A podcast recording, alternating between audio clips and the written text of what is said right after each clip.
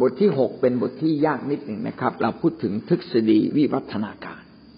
ทฤษฎีวิวัฒนาการก็คือพยายามอธิบายว่าสายพันธุ์ต่างๆในแผ่นดินโลกนี้ไม่ว่าสายพันธุ์พืชสายพันธุ์สัตว์นะครับทฤษฎีวิวัฒนาการบอกว่ามัน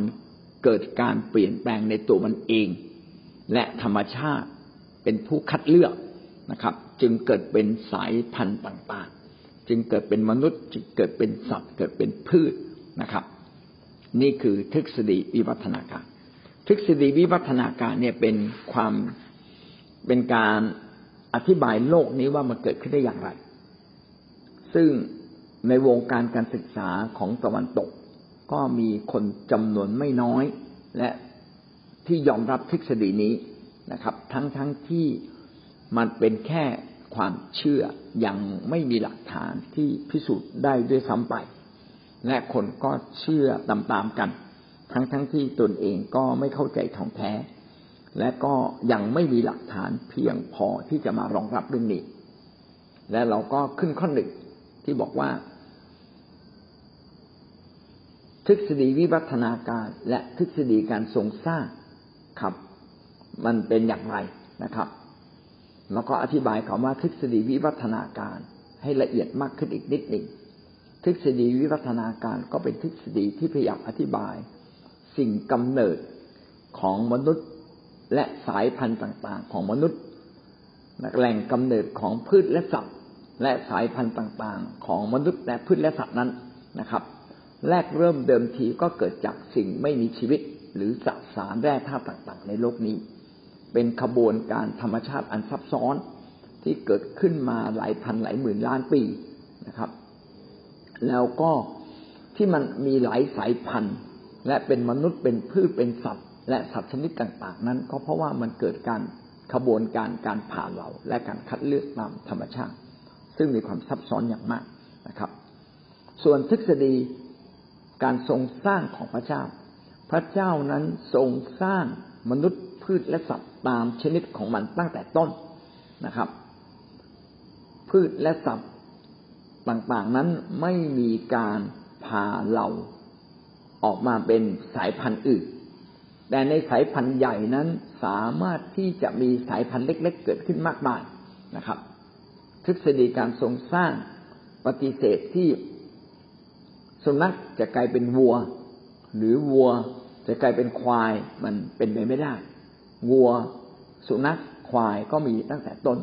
มนุษย์ก็มีตั้งแต่ต้นพืชต่างๆก็มีมาตั้งแต่ต้นแต่สุนัขมีหลายพันวัวมีหลายพันอันนี้เป็นการผสมพันธุ์กันในที่สุดมันก็เกิดการคัดเลือกขึ้นมานะครับอันนี้ก็เป็นสิ่งทั้งหมดที่เราเรียนมาในเช้าวันนี้นะครับ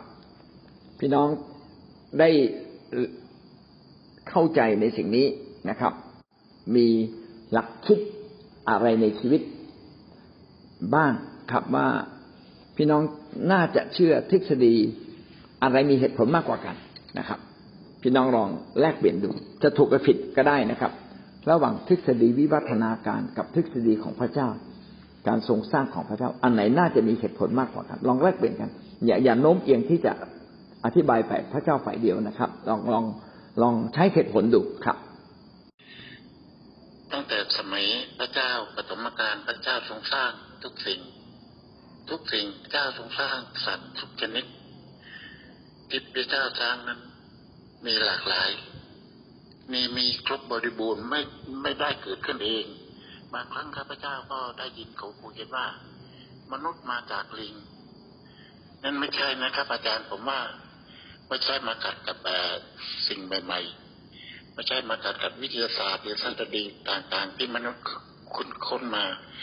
แต่พระเจ้าทรงเป็นความจริงนะอาจารย์ที่ตั้งแต่ปฐมกาลทุกยุคทุกสมัย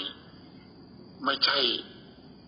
ทุกสิ่งทุกอย่างที่เกิดขึ้นมาจากพระเจ้าทุกสิ่งนะพระคัมภีร์บอก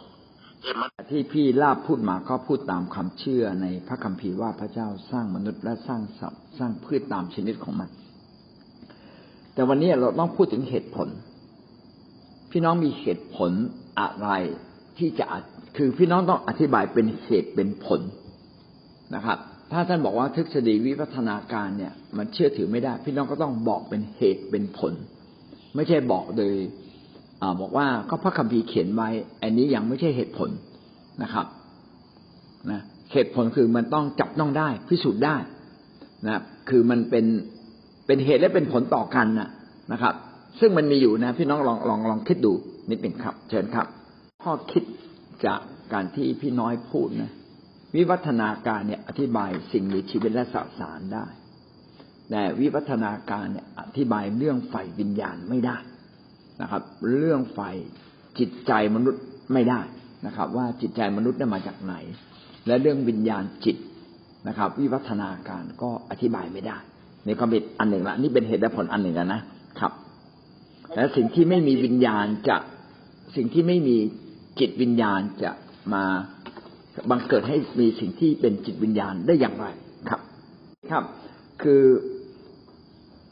ทฤษฎีวิวัฒนาการเนี่ยพยายามมาอธิบายว่าความอัศจรรย์เนี่ยเกิดจากอะไรนะครับ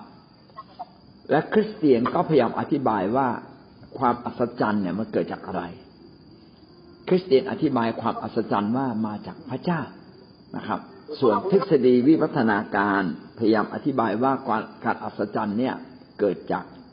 ธรรมชาติเกิดจากสิ่งไม่มีชีวิตแล้วมันเกิดขึ้นโดยพิเศษเป็นความบังเอิญโดยพิเศษแล้วก็พัฒนาไปเรื่อยจนเกิดการผ่านเหล่านะครับเกิดการเพี้ยนจากกรรมพันธุ์เดิมจนกระทั่งเกิดเป็นชนิดต่างๆขึ้นมาในแผ่นดินโลกนี้เนี่ยนี่คือนักวิทยาศาสตร์เขาอธิบายไว้อย่างนั้นเราต้องอธิบายเป็นเหตุเป็นผลที่จับต้องได้นะครับ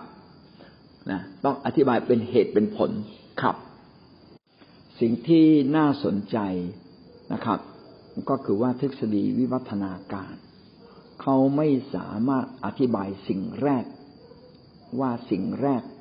เริ่มต้นปฐมนั้นสิ่งที่เป็นปฐมสิ่งที่เป็นเรื่องแรกสุดนั้นมาจากไหนสมมุติว่าเขาอธิบายว่าสิ่งมีชีวิตมาจากสิ่งไม่มีชีวิตแล้วเขาต้องอธิบายต่อไปว่าแล้วสิ่งไม่มีชีวิตเหล่านั้นมาจากอะไรเกิดขึ้นได้อย่างไรดังนั้นถ้าทฤษฎีวิวัฒนาการไม่สามารถอธิบายได้ว่าสิ่งไม่มีชีวิตหรือสสารเนี่ยมาจากไหนสิ่งที่เขาพยายามอธิบายว่าสิ่งไม่มีชีวิตเกิดเป็นสิ่งมีชีวิตขึ้นมาจึงเป็นสิ่งที่อยู่บนพื้นฐานของความเชื่ออีกเหมือนกันเป็นสมมติฐานที่จับต้องไม่ได้นะครับ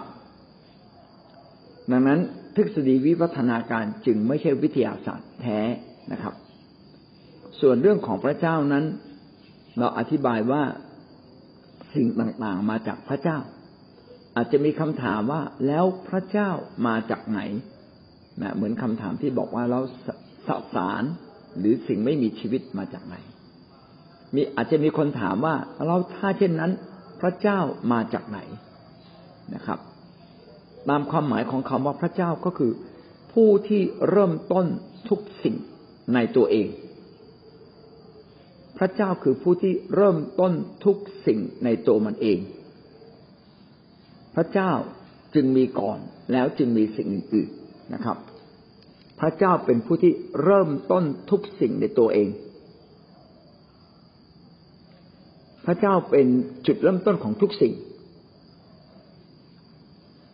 ถ้าเราไม่อธิบายว่าพระเจ้าเป็นจุดเริ่มต้นของตัวเองในทุกสิ่ง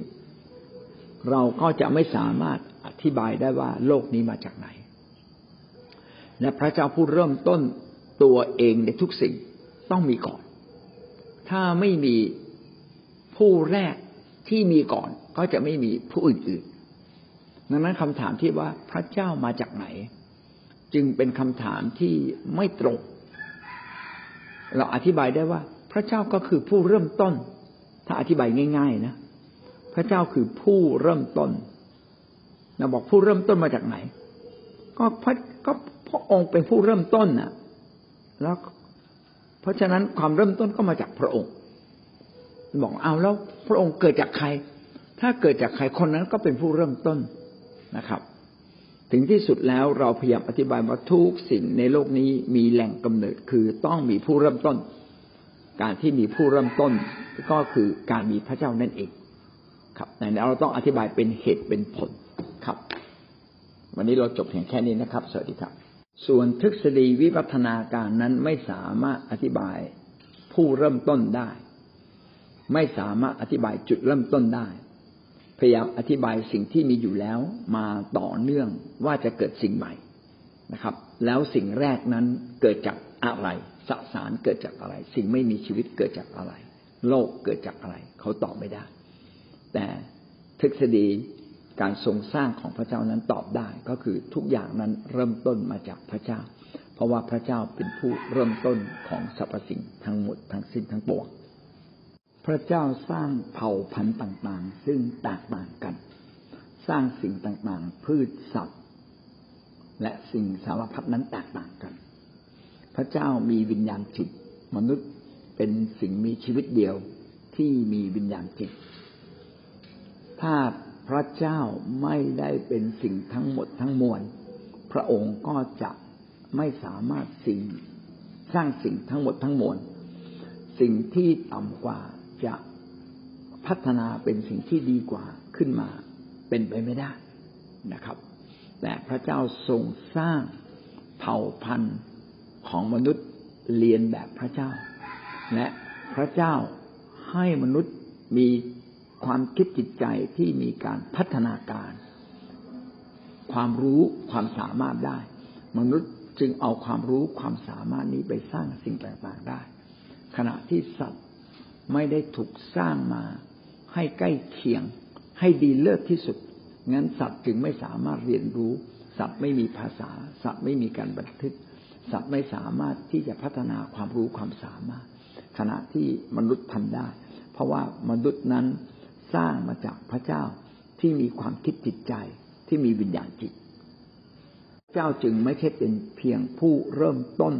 ของสรรพสิ่งแต่พระเจ้าเป็นผู้ที่มีความคิดจิตใจและมีวิญญาณจิตที่สมบูรณ์ที่สุดพระองค์จึงสามารถสร้างสรรพสิ่งตามแต่ที่พระองค์ประสงค์จะสร้างครับวันนี้จบเพียงแค่นี้จริงๆครับ